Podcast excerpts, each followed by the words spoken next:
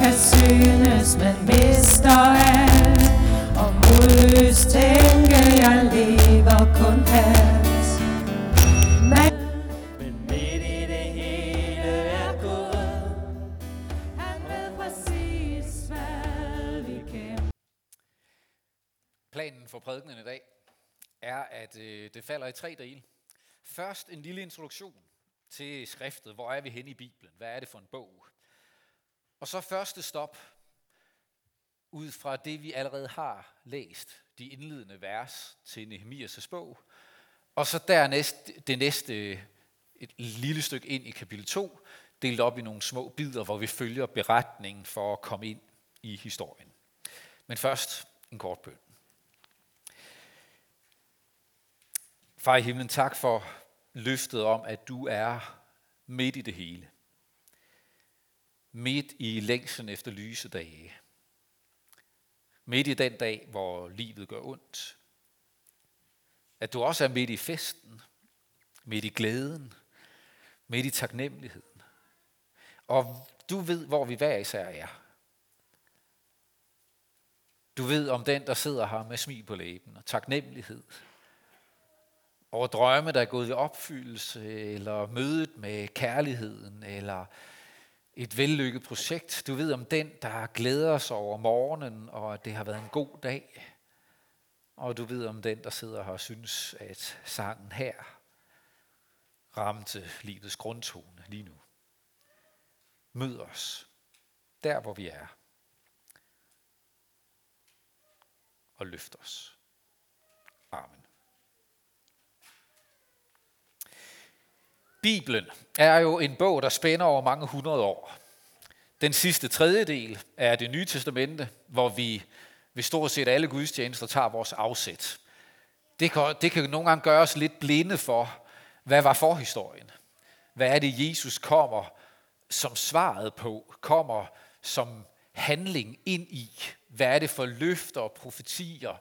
Hvad er det for en historie, der går forud? Som vi læser i de første to tredjedele af Bibelen. Og cirka midtvejs i det gamle testamente finder vi så Nehemias' bog. Midtvejs, det vil sige, at vi er sådan et godt stykke langt tilbage i det gamle testamente, og man kan forledes til at tro, okay, så, så er vi rigtig langt tilbage i historien. Vi er langt tilbage. Men det er bare fordi, vi bliver snydt.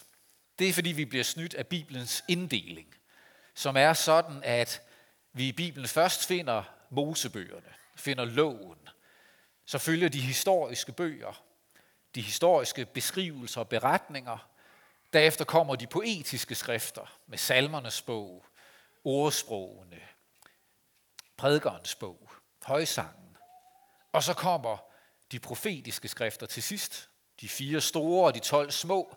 Og det betyder, at når Nehemias nu er et af de historiske skrifter, så er vi altså langt tilbage sidemæssigt i Bibelen, men i historien er vi faktisk helt hen i afslutningen af det gamle testamente. Fordi at Nehemias er samtidig med Gamle Testamentets sidste profet, nemlig Malakias.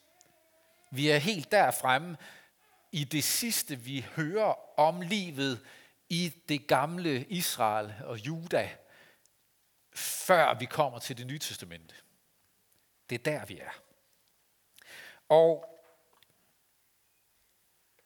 tidslinjen, som jeg forsøger at gengive heroppe, sådan meget, meget kort og meget uretfærdigt for historien, og sådan er det, hvis det skal være kort, så er Israels historie før Kristus, meget kort fortalt, ramte et højdepunkt omkring 1000 år før Kristus, med de tre første konger.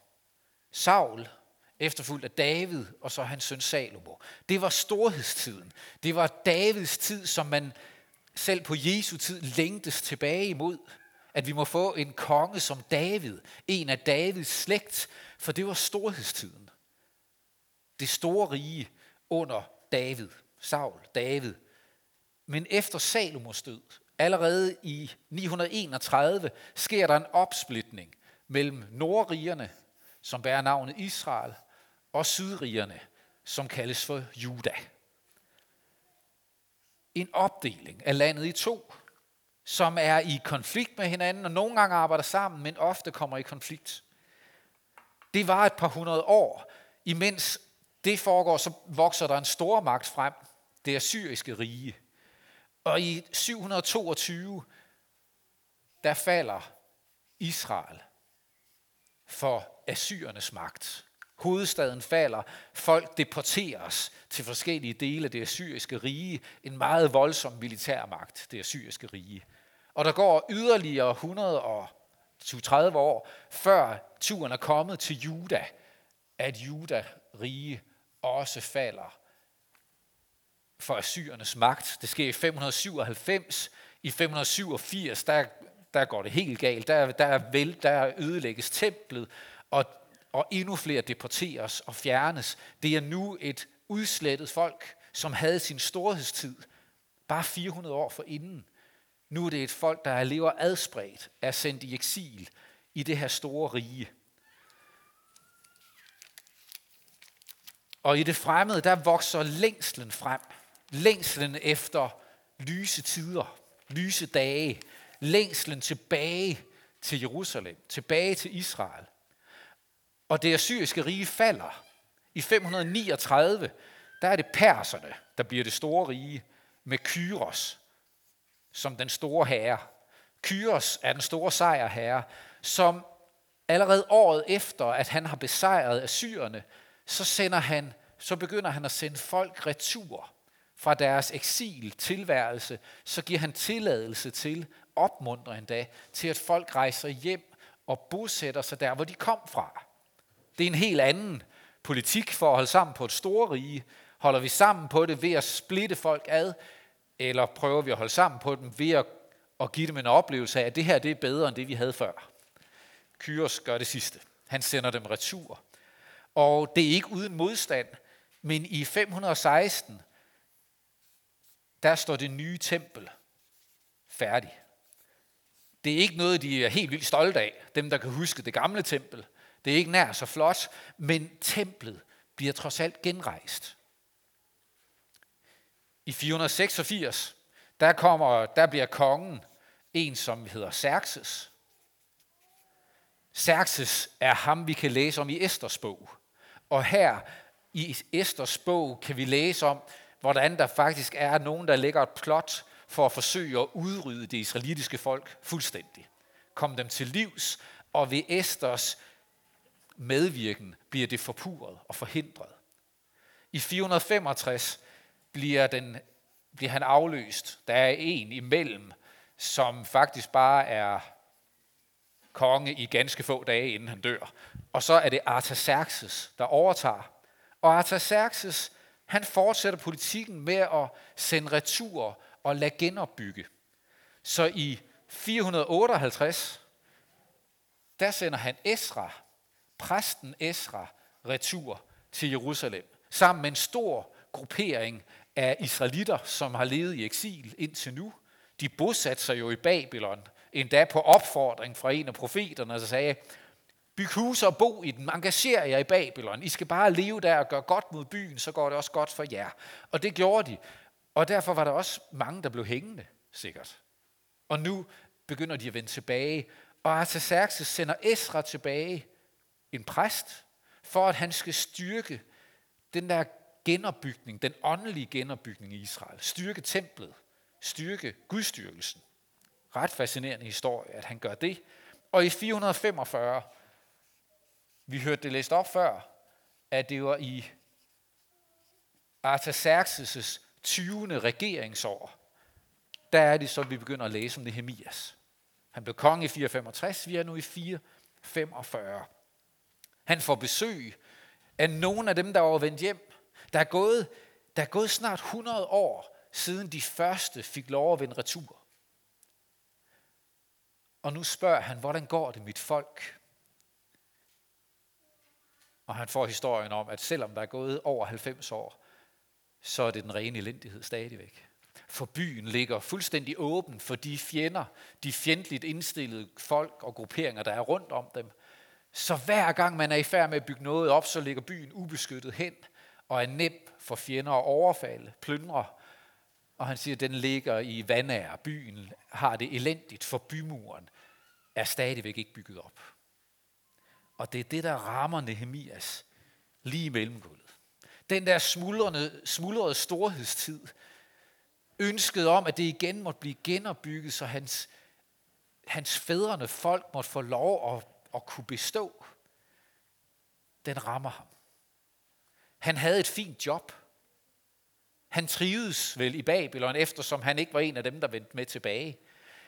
Men han bliver ramt af noget, som foregår meget langt væk, og som han i bund og grund kunne sige, det der, det får aldrig nogen betydning for mit liv.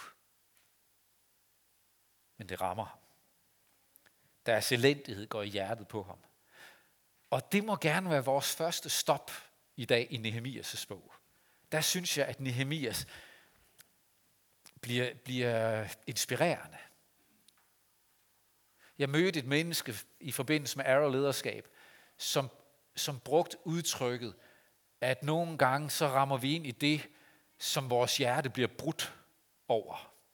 Hvad er dit hjerte brudt for? Eller hvad bryder dit hjerte? Altså hvad er det, der går ind, sådan så det føles som om, at, det, at der går noget i stykker? Noget, som, som egentlig ikke er dit, men du mærker den andens smerte. Eller du mærker ulykken i situationen så meget, at du tænker, det her kan jeg ikke være ligeglad med. En af farerne ved et opskruet tempo, som vi ofte fanges i i vores del af verden. En af farerne ved en uendelig nyhedsstrøm, som kører på news døgnet rundt. En af ulemperne ved vores måde at leve på, er, at vi bliver immune. Vi har så travlt med alt vores eget. Så travlt med de tilbagevendende nyheder, der bare kører i loop, så vi faktisk slet ikke hører, hvad de siger til sidst. Vi, får, vi, bliver, vi bliver simpelthen overfladiske. Så ting aldrig får lov at trænge ned. Eller vi har så travlt med vores eget projekt, det vellykkede liv, at andres nød preller af. For vi siger, det, det må jeg kigge på, når jeg får overskud til det, og den dag kom så aldrig. Nehemias lader sig ramme. Lader sig stanse. Så hans hjerte bliver brudt, og han faster og beder og siger, Gud, det her er galt. Hvad skal vi gøre, Gud? Hvad skal vi gøre ved det? Den bøn. Og så vil vi læse de efterfølgende vers. Og i første omgang læse bønden. Øh, og I bliver bare siddende undervejs. Han beder nemlig sådan her.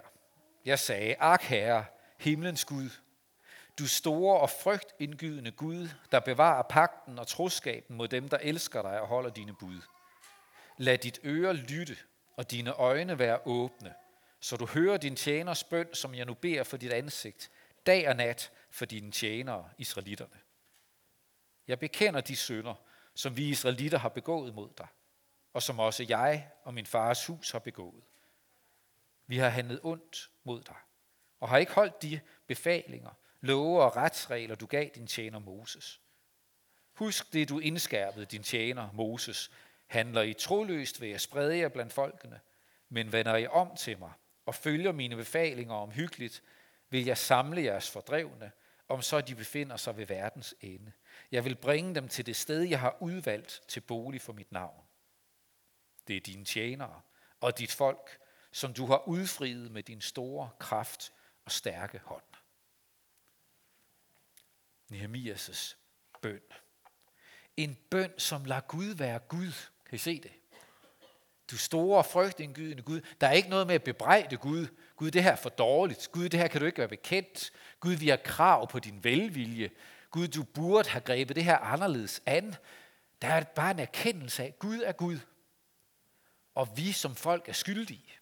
Jeg selv og min slægt er medskyldige. Gud havde sagt helt tilbage fra Moses' dage, hvis ikke I lever i min pagt, holder jeg til pagten, så går det galt for jer. Så kommer I i eksil, så oplever I modgang. Det vil være Guds måde at råbe dem op på. Få dem i tale på. Få dem til at vende om, når de ser, at vi kan ikke klare os uden ham. Gud, du er Gud. Det du har gjort, det er okay. Vi har ikke krav på noget, men du har givet løfter. Husk, hvad du har lovet, at vender vi om til dig, så er der hjælp at få. Når vi forlader dig, så går det galt. Når vi vender om, så har du lovet at lytte. Nu beder vi om, at du lytter. Det er en anerkendelse af, at Gud har krav på vores liv. At vi er uden undskyldning, når vi handler mod hans vilje. At vi er uden undskyldning for at leve uden for paradis. Vi er medskyldige. Gud er Gud, og vi har brug for ham, som griber ind. Uden undskyldninger eller bortforklaringer. Det er en anden måde at bede på, end når vi beder, som om vi har krav på noget.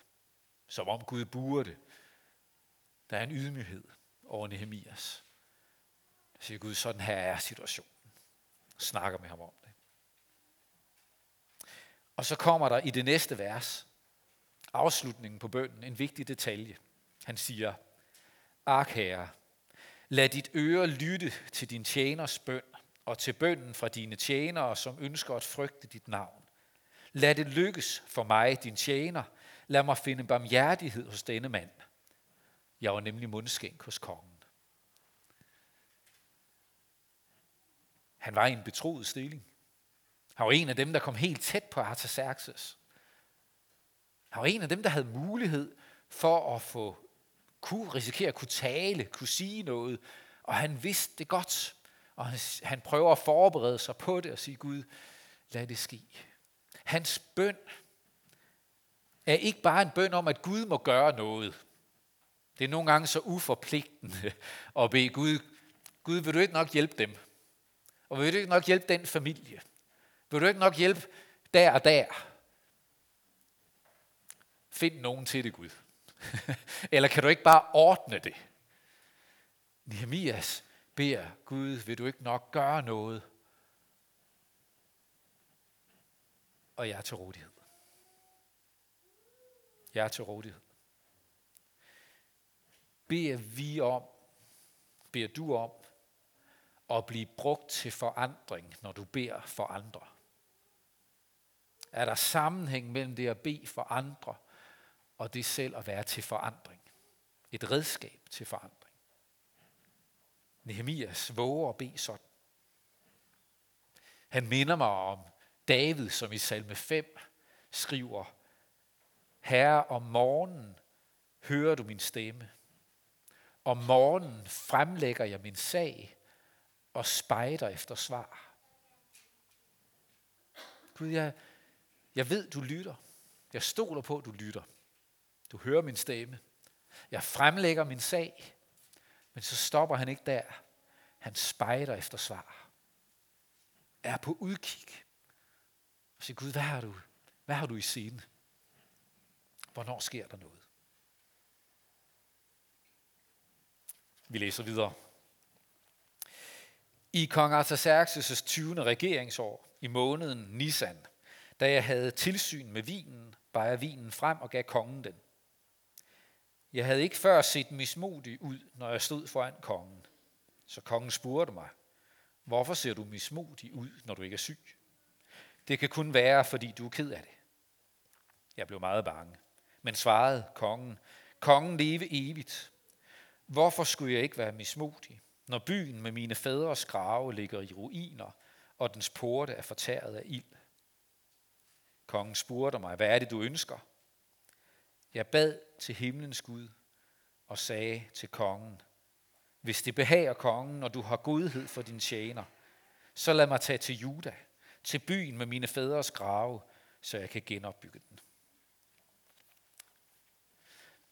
Vi er stadigvæk i det 20. regeringsår, men det er måneden Nisan. Der er gået fire måneder. Der er gået fire måneder. Og Nehemias har ikke fortrængt problemerne. Han har ikke skudt den sorg væk, som ramte ham, da han hørte om situationen i Jerusalem. Han har haft mod til at blive i den smerte i fire måneder. Ikke bare kassere det. Ikke bare få det fortrængt og sagt, det gider jeg ikke beskæftige mig mere med. Nu har jeg bedt for det, Gud. Det er slut. Jeg orker ikke at tænke mere på det. Han er blevet ved i fire måneder. Nu står han foran kongen, som bemærker, at han ser mismodig ud. Han bliver meget bange. Det kan lyde underligt. Men det, man kan læse sig til, er, at, at det var simpelthen forbudt. Det var forbudt for en tjener at stå og være trist foran kongen. Man skulle ikke, man skulle ikke bebyrde kongen med yderligere problemer ved at stå og ligne en, der var trist og ked af det, og, og han risikerede at skulle forholde sig til ens. Han har nok at bære på, kongen. Du skal være glad, du skal være smilende, du skal i det mindste være neutral. Men at tillade sig at stå der og være trist, det var en majestat fornærmelse. Det var en alvorlig forbrydelse. Derfor bliver han bange, men våger at sige noget alligevel. Og fire måneder. Fire måneder kan godt lyde som rigtig lang tid. I at være i bøn for en bestemt ting, eller for en sag, der går en til hjerte. Men, men tro mig, der er mange herinde, som har bedt længere tid end det. Det, jeg har det sådan lidt dobbelt med, hvad jeg skal sige her. For på den ene side har jeg lyst til at sige til både mig selv og jer, der er noget at lære her af Nehemias med faktisk at tage det så meget ind, at det gør ondt. Og at bønden bliver så fokuseret, bliver målrettet, bliver noget, man faktisk vælger at gå i faste, aflægge sig, noget af det, man plejer at gøre, for at dedikere tid og opmærksomhed til at bede for noget, som man siger, det her Gud er for stor til, at jeg kan gøre noget ved det. Jeg har brug for, at du tager den. Gør noget, lad mig blive brugt, hvis du vil, men det at, at våge at blive den så intenst over lang tid, det er den ene side, der har vi noget at lære. Og straks jeg havde formuleret det, så kom jeg til at tænke på nogle af jeres historier. Og min egen med, for jeg ved jo godt, at der er mennesker, som nogle af jer har bedt for i meget mere end fire måneder. At der er situationer og byrder, I har båret på i familien, for en ven, for en sag, i meget mere end fire måneder. Og så skal jeg ikke stå her og slå i hovedet og sige, tag jer sammen. Men tværtimod sige, se til Nehemias og se, det er okay. Det er okay, det er hårdt. Det er okay, det gør ondt. For det er det eneste, vi har at gøre. Det er det eneste rigtige at gøre, og der sker noget fantastisk der, hvor vi bliver i bønden. Bønden holder hjertet varmt. Det holder også hjertet brudt, fordi bønden forhindrer hjertet i at forhærde sig og blive ligeglad med situationen. Bønden for det her, der gør ondt, gør, at hjertet bliver ved at være levende og ture, slå, også for den sag. Være brudt for det, der gør ondt. Og det er kærlighed. Det er et af kærlighedens udtryk at forblive i den brudhed. Bønden er også at blive ved at løfte frem for Gud og sige, Gud, jeg har brug for dig. Jeg har brug for, at du er midt i det hele, også midt i det her. Bønden er at blive ved at råbe og blive ved at håbe og stole på Gud. Det du beder for, det dit hjerte er brudt for. Hold ud i det. Hold ud i det. Vid, at det er Gud, der kender en løsning. Det er Gud, der kender vejen frem. Bliv i bøn. Bliv i bøn.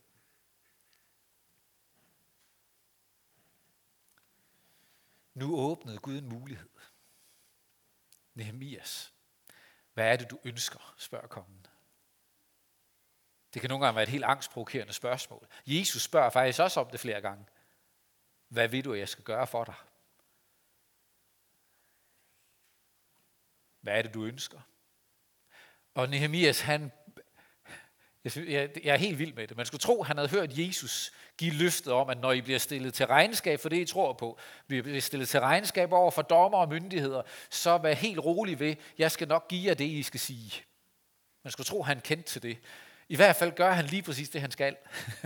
Han beder en bøn, og så lukker han munden op og siger noget. Akkurat som vi gerne må gøre. Når Gud åbner den der dør, åbner muligheden, skaber situationen, hvor du har lov at sige noget om det, der går dig på. Sige noget til rette vedkommende. Har mulighed for at handle, så bed en bøn og tag første skridt.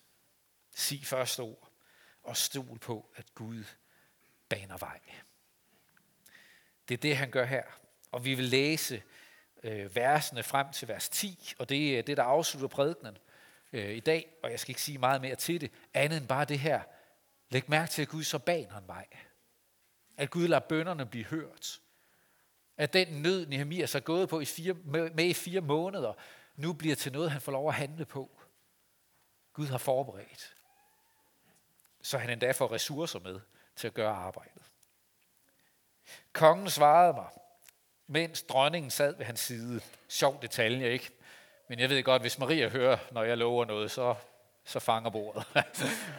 Nå, altså, måske er det derfor, det er med. Mens dronningen sad ved hans side, så var han lidt sindig nok. Hvor længe vil din rejse vare, og hvornår kommer du tilbage? Da kongen billigede, at jeg tog afsted, meddelte jeg ham tidspunktet. Og jeg sagde til kongen, hvis det behager kongen, så lad mig få breve med til stadholderne i provinsen hinsides floden, om at de skal lade mig rejse igennem, så jeg kan komme til Juda. Lad mig også få et brev til Asaf, der har tilsyn med kongens parker, om at han skal give mig træ til bjælkerne i tempelborgens porte, til byens mur og til det hus, jeg skal bo i. Det gav kongen mig, fordi min Guds gode hånd var over mig. Da jeg kom til stadholderne i provinsen hinsides floden, gav jeg dem brevene fra kongen. Kongen havde sendt befalingsmænd og ryttere med mig. Da Horonitten Sanballat og den ammonitiske træl Tobia hørte det, blev de forbitrede over, at der var kommet et menneske, der ville israeliternes vel. Arbejdet går i gang.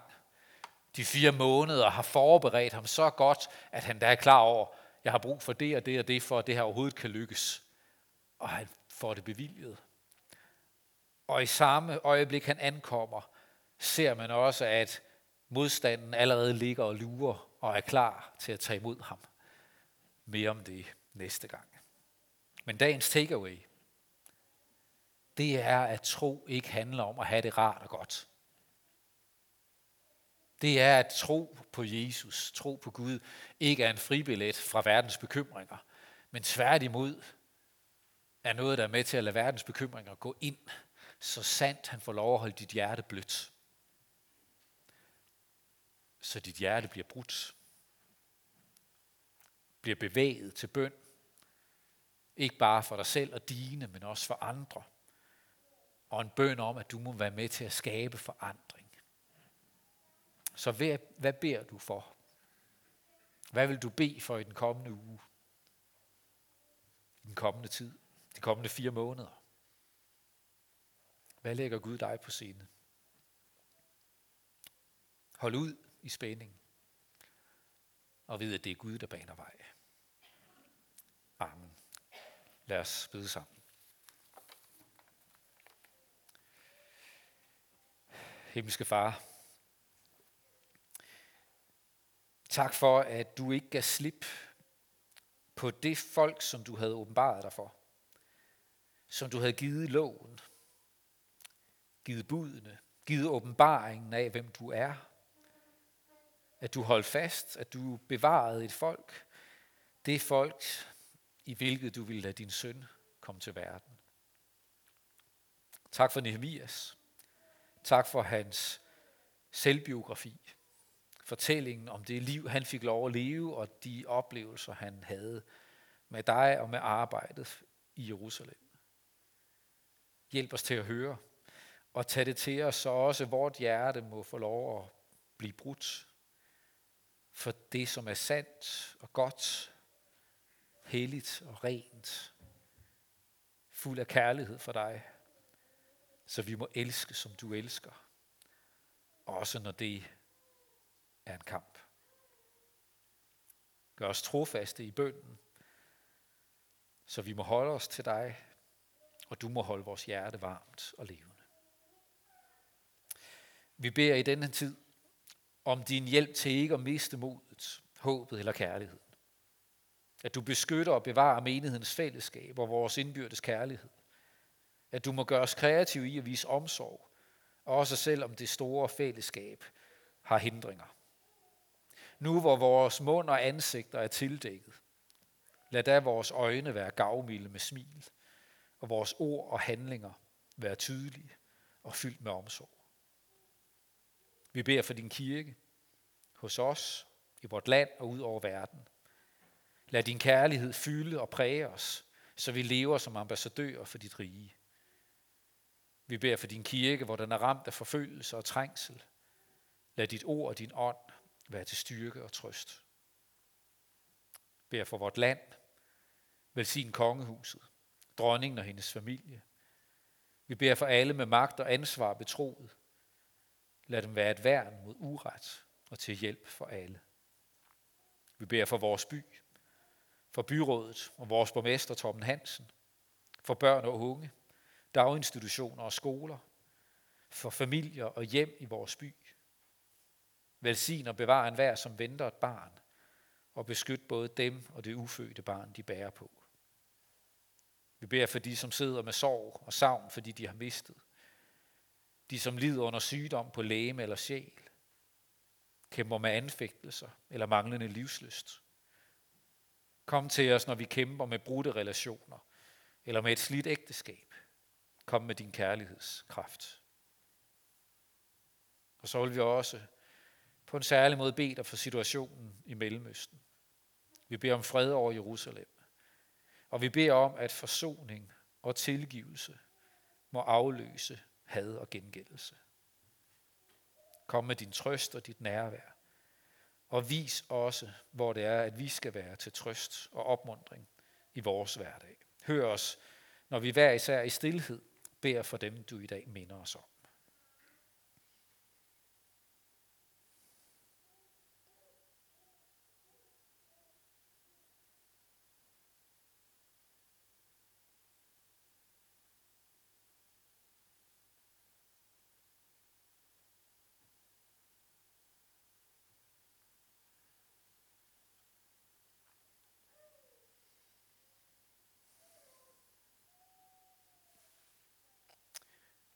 Herre, bevar os hos dig. Lad os samles til dit rige, når du nyskaber himmel og jord. Indtil der beder vi dig. Led mig frelser ved din nåde, også når jeg selv vil råde og vil gå min egen vej. Sæt mig, hvor jeg bedst kan gavne, men lad mig aldrig savne vidshed, at jeg tjener dig. Amen.